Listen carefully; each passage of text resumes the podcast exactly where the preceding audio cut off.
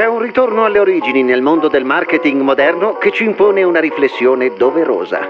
Se vuoi essere un buon comunicatore, ci devi mettere la faccia. Sei brutto? Mettici la faccia. Sei racchia? Mettici la faccia. Sei piacevole per lui e stimolante per lei?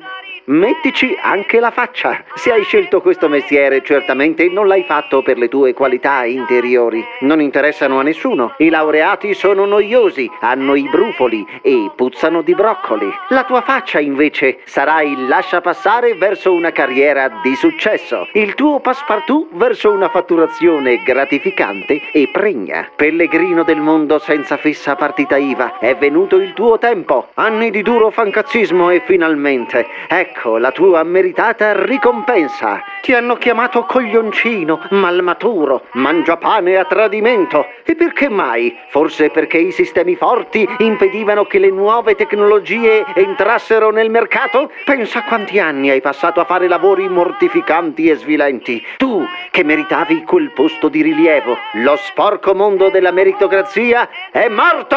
Ne danno lieto annuncio superficialità e disimpegno sociale. Giubiliamo! Una manciata di like salverà il mondo. Il gabinetto si pulisce da solo. Parlare sgrammaticato sarà la chiave di volta. Io vivo a Dubai e voi siete dei poveracci. Sono ricco, sono bello. La matematica non è un'opinione. Uno vale un punto esclamativo. E stasera mi sbronzo, non ho mica ammazzato nessuno. Guarda questo gattino e quella donna che solleva 100 kg sulla schiena. Ma come si fa a impedire che i ladri mi entrano in casa se non ho nemmeno una lupara? No, a parte gli scherzi, adesso Adesso ditemi perché se mi metto il lucido da scarpe in faccia sono razzista e se a un africano gli danno una casa in affitto va tutto bene.